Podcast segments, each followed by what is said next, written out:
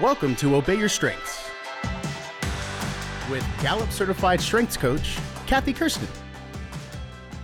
Welcome to the Obey Your Strengths podcast. I'd like to say hello to my friend Larry Guillory. Hi, Larry.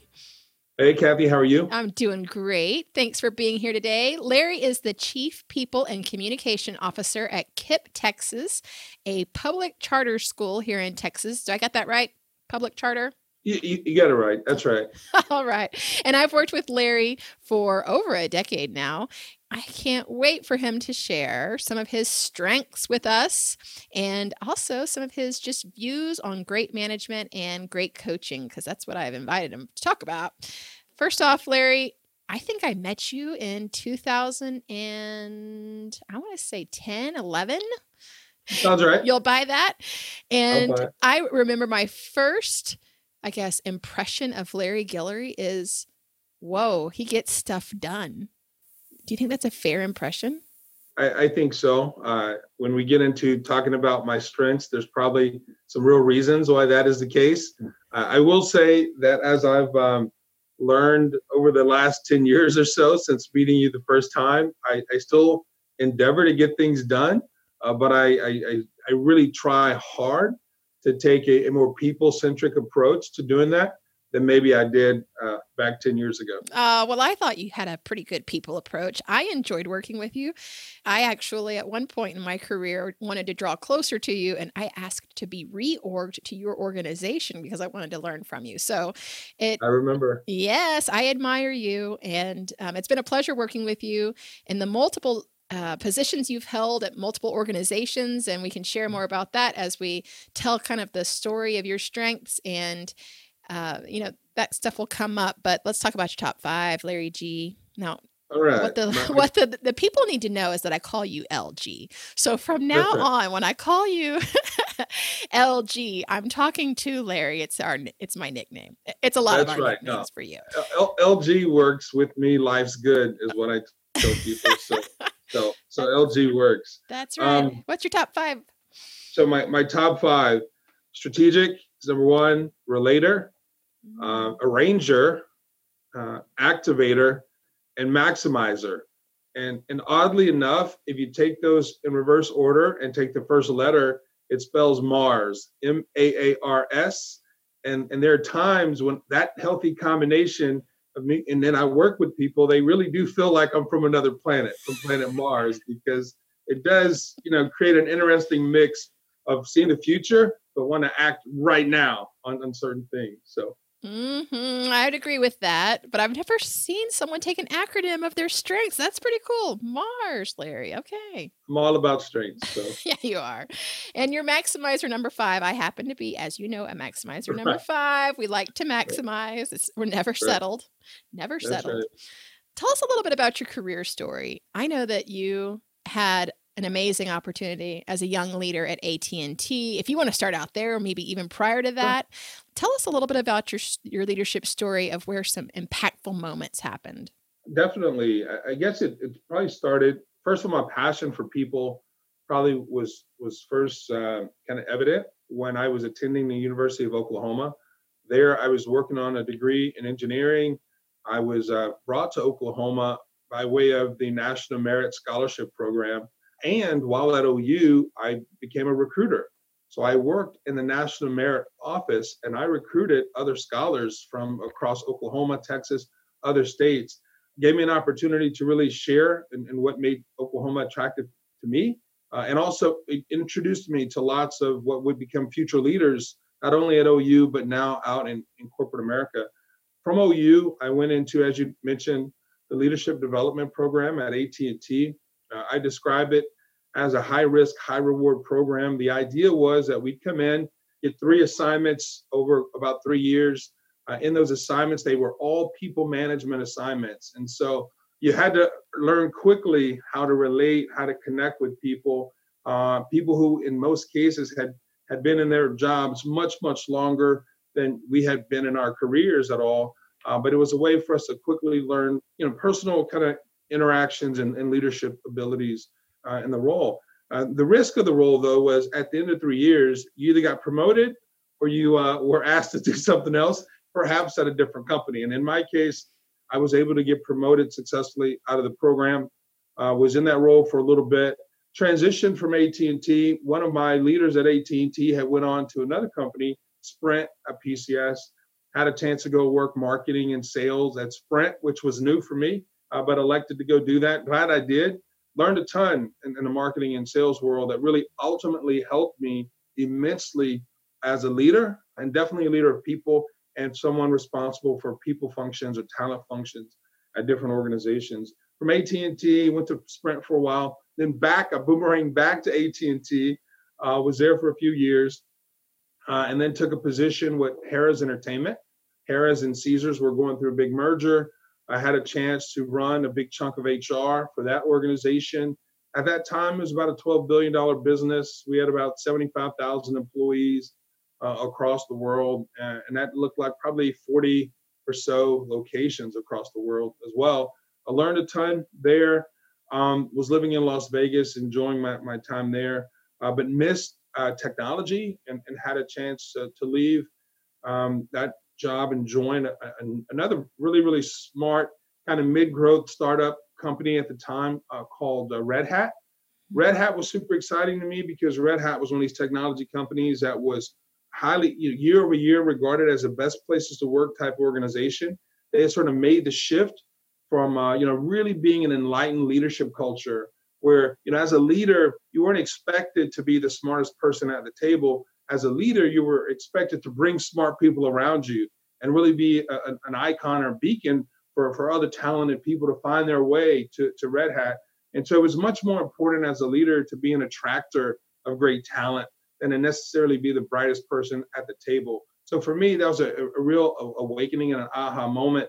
It's also where I probably got some of the foundational leadership that I, I bring forward, you know, in my career now around servant leadership. That was really a, a push of ours, and really understanding that as a leader, uh, I'm certainly there to, to not only serve customers, serve the business, but absolutely serve the team members.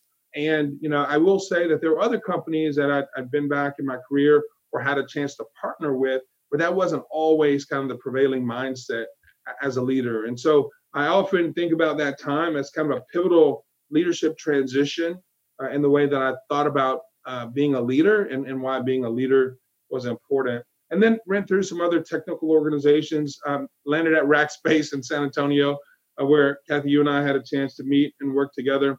Again, great places to work culture, a lot of servant leadership, always putting Rackers first. Uh, and so found that that was a, an organization where I could really thrive. The other thing that was super exciting for me is that my strengths were able to really be not only put on, on, on a, like a, a, showcase, but I was able to, to literally every day engulf myself in work that allowed me to bring my best uh, into the role. Uh, interestingly, about about Rackspace, had a chance to meet with with Graham Weston, Kathy, who you know really well, and I, I'm all pumped up to go meet with Graham. I'm like, oh, I got my, my 90 day plan. I got all these things ready to go. Uh, I get into the meeting with Graham, and the first thing we did, and it took our entire time together, was he asked me the same question you started with, Larry. What are your top five strengths? Uh, and so we went through my whole strength reading uh, for about 45 minutes. Reading.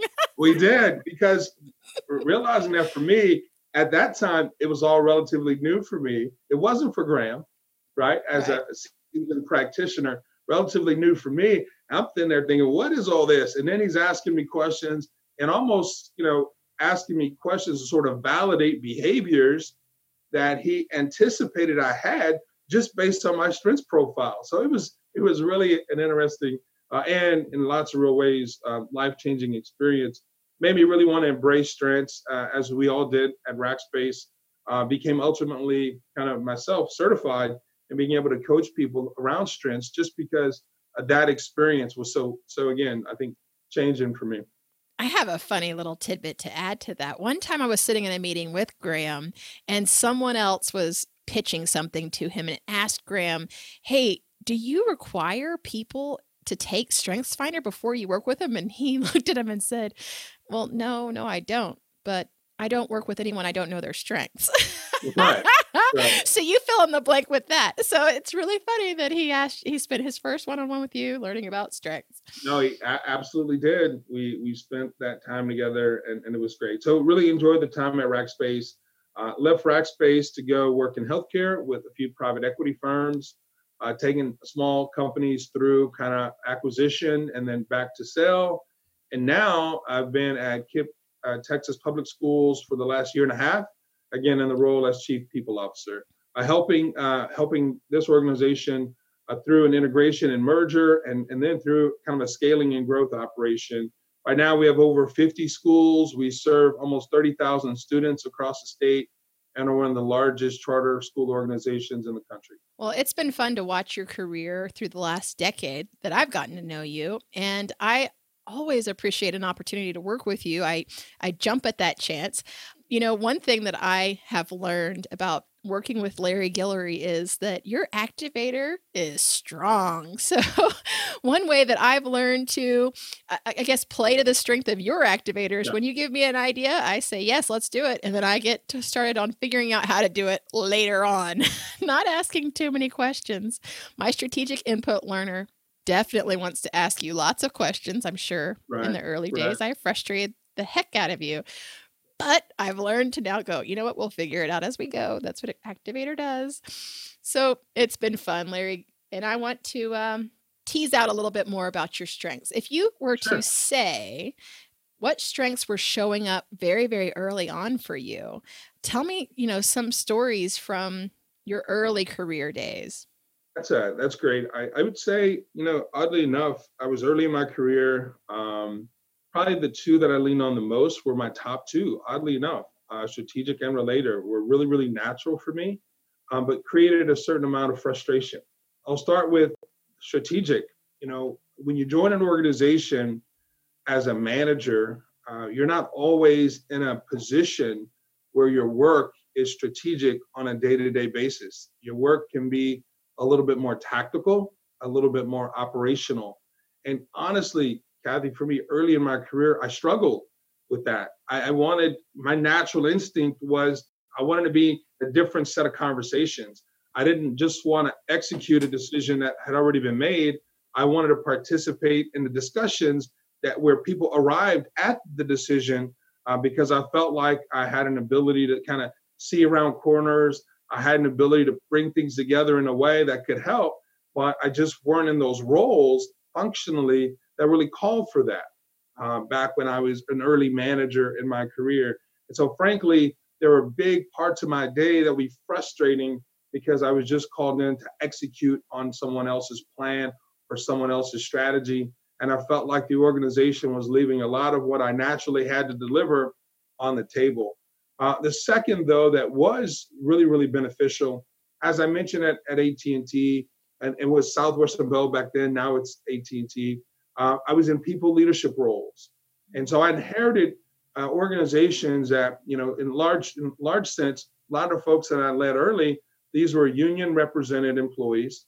These are folks who, for different reasons, hadn't always had a great relationship with management and most conversations when I arrived were conversations that had to be mediated with a member of the union or a representative and, and, and all that kind of thing, just because prior relationships had been so tense between management and, and, and, the, the, team. Um, the bit of good news is, you know, and there were some some procedural policy things that, you know, man, mandated some of that. But the good news is I was able to leverage my relator strength, I believe, and forge really, really tight relationships with some of those early teams in a way that even though I may have had a union steward in the conversation, they weren't talking through the steward, they were still talking to me. And there were workplace issues, people issues that had lived on for years and years and years over things like seniority, over things like the quality of your work versus the quality of my work, but legitimate things that were getting in the way and not allowing people to communicate the way they needed to be to be effective, I was able through my ability to relate to each of them uh, kind of individually and relate to the team collectively, able to break through some of those barriers that have been in place for a long, long time. I am a living example of someone who has built a relationship with you, or or vice versa, right? You you invested in me and, and built a relationship with me, so I can kind of imagine how this this happens. Where when I was in my uh, career struggle for a, a, brief period of time. And I got some great coaching from you. You helped create moments in our conversations that made me feel like I was totally heard, but also helped me see the bigger vision of what we were working towards. So I can see that that is probably out of all the things that you do very well, one of the best things that you do is to help people connect to, you know, feel that they are heard. To be personalized, uh, to feel like you know what we bring to the table, but also how to fit it into the bigger picture. Man, I could kind of see that strategic relator, arranger, maximizer thing all coming yeah. together. right. And then the activator, right. the, the kick in the pants to go do it, right? That's that's the one, right? The, the activator for me is uh, the one I have to really throttle back and manage. The best example I could share when I joined Rackspace, um, I was excited to join a great organization I came in with my 90 day plan. I assessed quickly.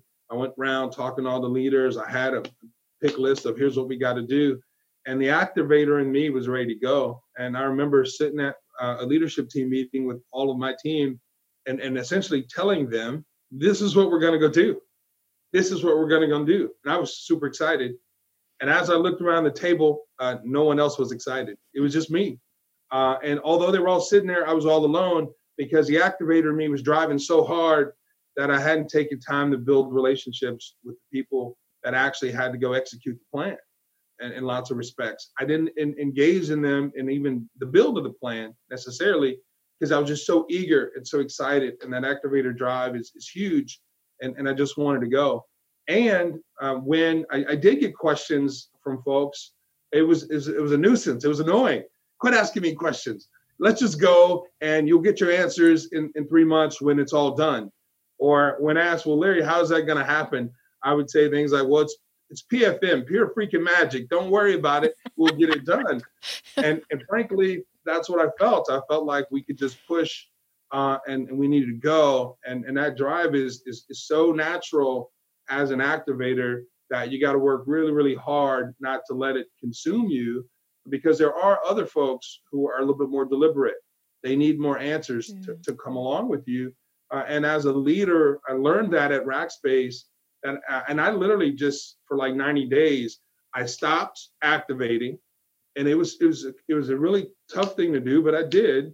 I was very planful about it, and really start working more on the relationships and the coalition building, so that I could have the team with me when it was time to activate and and I know it worked only because you know a year or so later, I'm in, in, in Graham's office, and Graham and I on the back of a napkin was talking about, hey, we need to launch a career school, and w- maybe we'll call it Open Cloud Academy. And literally, this was like a Thursday.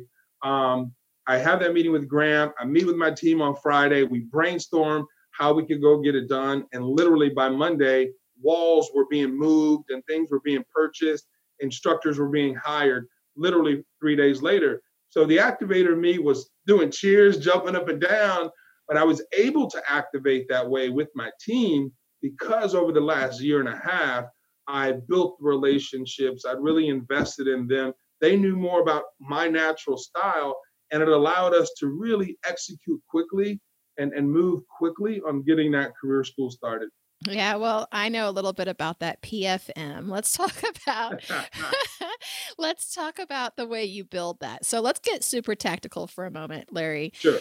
When yeah. you're coaching and you're building and you're in coalition building and investing in people, I know the secret sauce to Larry G because you shared it with me. The three C's. So take us through the three C's. Now, listen up. If you are an early manager, here is a secret in your pocket that will be incredibly valuable the three yeah, C's. you know, well, well Kathy, first, uh, thanks, thanks for asking about it, and and thanks so far for all the complimentary things uh, that you said. Um, the three I've C's. got woo, you know. right, right. So I, I appreciate the woo in you. I really do. Um, let, let me say this. Um, you know, you read all these le- leadership books, and as a young leader, or even, even as a seasoned leader, uh, it can really be overwhelming. And so part of the, the genesis of uh, the three C's is my own attempt for my own use to sort of simplify and really say, look, you can read all this stuff and it's good to commit it to memory. But if if in the moment, what are those things you can do in the moment with members of your team to make things better the next day or the next hour or the next minute? Uh, and so it really distilled down to three things, um, the three C's, Kathy, as you described it, uh, and it's coach, connect, and celebrate. Uh, and what I try to personally challenge myself with is each and every day, find somebody on the team and find a moment or find something to coach them around or through. And it could start with simply, hey, how's it going? What's keeping you busy this week? Generally speaking, if a leader comes and approaches in, in that kind of non threatening way, you'll hear something that you can kind of probe on that you can provide potentially some coaching points. And it could be something as simple as, you know what, I, I dealt with a situation like that.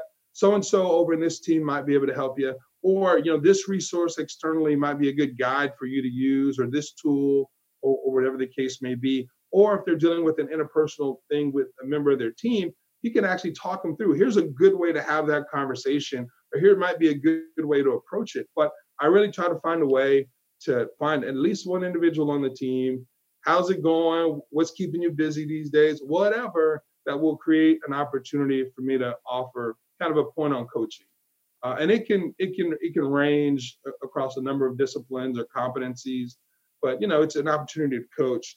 Uh, and then the connection piece, you know, it could be a personal connection time or it could be a work connection time. You know, like for one person I remember at RAC, we connected over music. Hey, I understand you you play in a band, and and I see you occasionally with with a guitar. What music do you like? And the way I've extended that now, Kathy, is when I have teams, I still like music. I have team meetings, and and what I do now, I take advantage of technology. I get everyone in a team meeting to give me their favorite song, and so I build a playlist. And so literally, when I'm driving from city to city for a meeting or going home in the afternoon, I'll put on the recruiting team's playlist, and then I'll listen to their songs, and I'll remember who, whose favorite song that is. And then when I see them a couple days later, I'll remind them, "Hey, I, I listened to your song on Wednesday, and I was in the car, you know, jamming it out." uh, to to really songs that some would have naturally been in my playlist. Others are not natural for me, but I like, and it's a way for me to connect through something I enjoy, music, with with members of the team. And then on the celebrate side, that one right is easy to say. We don't, as leaders, take enough time to do it, but it's just really to authentically celebrate wins. Um, you know, if you have clarity within your team on what winning looks like, as a leader, you have to celebrate those wins when it, when they happen, or the things that might lead up to to a big victory. Take time uh, and say, "Hey, this is fantastic." Oh, last week, someone on my my team shared a strategic proposal on how we were going to roll out our mission and vision statement. In that conversation, we had a, a eureka brainstorm moment about how we were going to capture the video, make that really come to life, make it more engaging. And it was really taking a risk the way we want to do it. Take that later, subsequently to our CEO, and the CEO was all thumbs up and thought, wow, this is amazing. So I didn't hesitate. I immediately got on the phone, called the person who leads marketing for us, and said, "Wow, you know, she she was blown away. She thought it was the right thing to do. Let's let's move forward." And we celebrated in that moment two things: a, uh, the good idea, but our willingness to take a risk. And if that's the behaviors that you want to encourage within your team, the ability to celebrate that is going to make all the difference. So again, it's coach, connect, celebrate. The definitions you can tweak and tune to fit you, but if you just take that time, and you don't need to do all three to one individual, it could be multiple members of the team, or you could just pick today I'm coaching three people, tomorrow I'm connecting with three people, whatever. But when in doubt, those simple things really make a big difference. And it does work because I remember feeling like you're running me through the three C's when we were talking to right, each other in the hallways right, of, of Rackspace. And now it's a little bit different now that we interact with each other in a more lateral way and, and you're not my boss anymore. But that is the way that I mean it it, it works. Building connections yeah, well, always let me, work. And, and let me let me let me pull a, um, a, yellow card on, on Kathy Kersten on her podcast. She called me boss. I hate the word boss. We were on the same team, Uh, but I'm I, boss yeah, is a word I don't I don't love. I, I, I could be your coach or team leader. I can accept those, but boss is not my favorite. All right. So in the org chart, you were above me, and right, right, right. I'm Fair just, point. Uh, you know, and but I appreciated the mentorship, and I learned a ton from you. And the three C's were, were one of those things. Now I want to talk about creating moments because this is something yeah. I've been thinking about, and then I want to give you a chance to tell me what you've been thinking about lately. Something yeah. that's been running around in my mind is about creating moments for people and the power of creating a moment. I wanted to give you some credit. Man, this is sound like a Larry G fan club show on this podcast, but it's sort of true. There was one point where you planted a little seed in my mind. You you created a moment for me sure. that made all the difference that I still reflect upon and go, "Wow, yeah, that's I'm on the right track." So here's the story, Larry. You don't know this, by the way. After one of our senior leadership meetings at mm-hmm. Rackspace. The C suite were meeting, and, and we were getting, you and I and the SVP of HR were going in to talk about uh, some culture work that I was were owning and working on. And we were trying to gather some decision making decisions. We're trying to gather sure. some decisions from them. And I was the person in charge of presenting. So the SVP introduced me. I went, I mean, everyone knew who I was, but you know, I did the thing, right? I went out there, I set the context, I gave them all they needed to do, and I asked for the decision. We got the decision, we walked out. And I was really nervous because that room had so much self assurance in the room. Right. I mean, if we were to take this top five strengths of the senior leadership team at that time, self assurance would have been sure. in the top five. And sure. I was very nervous about this. And and I came out there and I looked at you like, oh my gosh, was that okay? And you said, you are so influential. I had like that was probably the most influential presentation I've ever seen. And I thought Larry G's seen a lot. Like and it but and I don't know if I even said anything to you to be honest, but I planted that in my head and I believed that about myself. And you so that's what I'm talking about about creating a moment.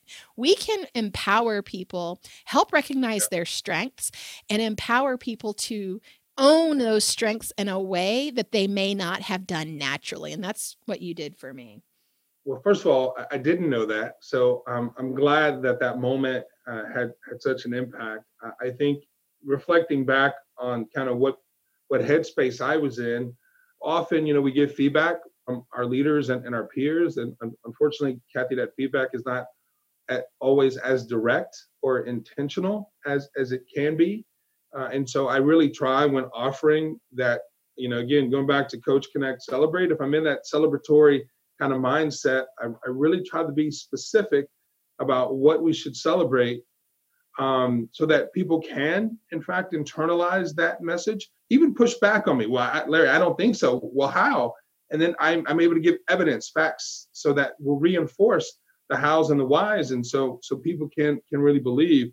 Um, my my my, my opinion on is look, if you can help people believe um, something that's already true about them, uh, but believe it even more, um, you're you're setting their career on fire. You're accelerating them in some really really me- meaningful ways.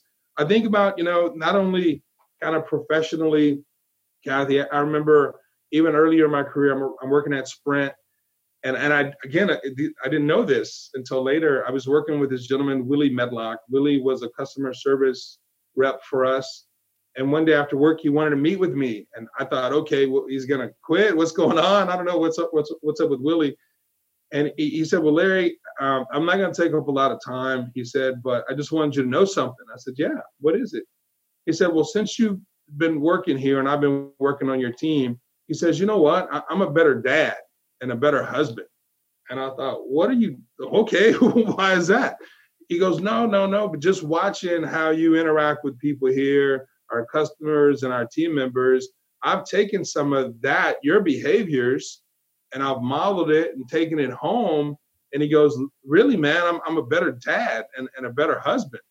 Um, and it, it, did a couple things. It, when he said that, it, it stopped me in my tracks. One, it helped me appreciate that as leaders, our responsibility to the folks on our teams extend well beyond the four walls of our buildings uh, and the organizations that we work in. And if there's a way to extend through your own kind of leadership style um, reinforcement of behaviors or attitudes or beliefs that will help people be better fathers, better brothers, better sisters, better mothers, whatever the case may be in the form of better, then we have a right or an obligation even as a leader to, to do so, um, not just you know relative to, to things at work. Um, so so generally, you know, Kathy, I, I try to do my very best uh, when I have those opportunities with people. What gets me super excited is not only when they, again, as Willie did, apply it at home, but when I see tangible evidence of them applying it in the workplace or when their careers just go crazy. I can't tell you how many people I've talked to in the in, over the years who were on the fence. Larry, do I take the leap? Well, what leap? Do I leave corporate America and go out on my own? Do I take the leap? Uh, and you know, I've talked to lots and lots of people, and I've shared with them very honestly why I felt like they were ready, or for some why they probably needed a little little more work to do before they got ready. Um, but for those who were ready and who believed what I said, it's fun to, to now see them on their own. And you're one of those examples, you know, Kathy. But people who've taken that, believed not only in themselves but was reinforced by what I shared, and have now their careers are, are really taken off uh, and they're they're smiling every day. They're enjoying life, right? Where many of the folks, when when when I were having these conversations with them, they they weren't in that better place. They were in a place that was a little bit more bitter, and they were having some challenges with changes or uh, dealing with a new kind of direction of the business, whatever the case may have been. Um, but they had an inkling to go on their own. I, as a leader, were able to reinforce that, and now to see them having great success in their lives and careers, then there's no better reward than that, in my opinion, uh, for, for being a leader of people. What have you had going through your mind lately in your own world? I know that you're transforming this organization, working on transforming this organization to be a, a very large school. You have lots of moving pieces. What kind of things have been ro- rolling around in your head? As an organization, are, are facing some interesting times. You know, KIPP Texas as an organization is only about a year and a half old, although KIPP in Texas is over 25 years old. Uh, but we are a collection of four regions that have now come together in what outside of education we would call a merger, right? right. Uh, and so we're still dealing with the change that comes along with that merger. Uh, think about cultural change, you have changes in process, you have institutional knowledge that may leave through kind of attrition, etc. But all of those pressures and challenges from a people and systems perspective that other big organizations face, you know, we, we've been facing those. Um, a lot of the recent focus has been on kind of values uh, and rolling out and reminding the team what is a, a set of core values that should inform the behavior of adults here at, at KIPP Texas and how does that behavior uh, influence the, the young people, the, the little KIPPsters, as we call them here, that we have in our care each and every day. Um, you know, what, is, what does all that mean? We've also, uh, as KIPP Texas, are part of a larger network the, at the, the KIPP Foundation. There's KIPP nationally. And the, at the KIPP Foundation level, we've recently uh, gone through a revision of our mission and vision that now applies to the entire network. Um, you know, in regard to a, a slightly revised mission and vision what does that mean to when you think about our core values and all the promises we make to, to young people and their families each and every day? Um, the, the other thing that's really been occupying a lot of time, I think about education equity. When you think about the communities that we serve, so much of our purpose is to create access to education that is on par, that is strong, that is good, that will enable the, our students to have access to careers and college opportunities and scholarships on par with folks who might live in areas that have a, a, a slight or, or, even a great you know socioeconomic advantage over, over the communities that we serve. And so thinking about hiring the right talent and cultivating the right talent and people who are oriented kind of naturally through passion and their own core strengths to come in and do the kind of work and to push hard and to move fast in a thoughtful way um, to, to really create a brighter future for, for the young people we serve and their families. Uh, it, it, it's certainly a, a, task and a challenge I think about on, on a daily basis. I mean, you can you can certainly you know I, I can't stress this enough.